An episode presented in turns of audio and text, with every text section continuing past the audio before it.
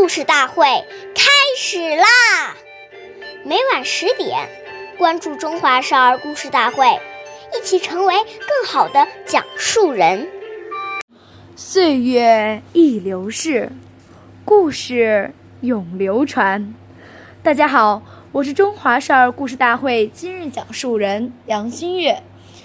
今天我给大家讲的故事是《巡抚训父》第三十一集。清朝时有个巡抚叫朱高安，为官清正廉洁，生活简朴。一天，朱高安在街上走，发现一位妇人浓妆艳抹。旁边的人告诉他，这是一个菜贩的妻子，每天只知道穿衣打扮，却不打理家务。朱高安听说了，就让这个妇人跟随自己来到府县里看一看。这个妇人不知道巡抚这样做的原因，只得胆战心惊地跟在后面。到了府县，朱高安带妇人来到厨房，只见几个女子在烧水做饭。朱高安指着灶旁的一个穿粗布衣服、正在洗碗的妇人说：“这就是我的妻子，巡抚夫人。”小贩的妻子听见了，很吃惊，羞愧的说不出话来。从那以后，小贩的妻子脱去了华丽的衣服，卸下了头上的簪环，穿上了朴素的衣服，每天帮丈夫卖菜做饭，打理家务。下面有请故事大会导师王老师为我们解析这段小故事，掌声有请。听众朋友，大家好，我是王老师。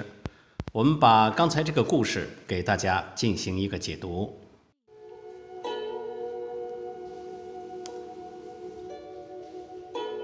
我们说，一个人真正活得怎么样，生命的质量如何？都与他生活有没有常态紧密联系。暴食暴饮、夜不睡、晨不起，这都是生活没有规律的表现。老子说：“圣人为夫，不为目。”饮食是为了吃饱肚子，而不是为了满足口目。当今社会的文明病，例如，癌症、糖尿病等等，很多都是因为营养过剩与营养失衡所造成的。要注意那些过分加工和太精致的食品，它们大多含有化学添加物，有害健康，不宜食用。世界卫生组织公布的全球十大垃圾食品里头有油炸类食品。腌制类食品、加工类肉食品，包括肉干、肉松、香肠等；还有饼干类食品，不含低温烘烤和膨化食物；罐头类食品，包括鱼肉类和水果类；话梅、蜜饯等食品，包括果脯；冷冻甜品类食品。包括冰激凌、雪糕和各种冰棒等烘烤类食品。所以说，我们生活一定要有规律，一定要健康的去生活。好，我是王老师，感谢您的收听，下期节目我们再会。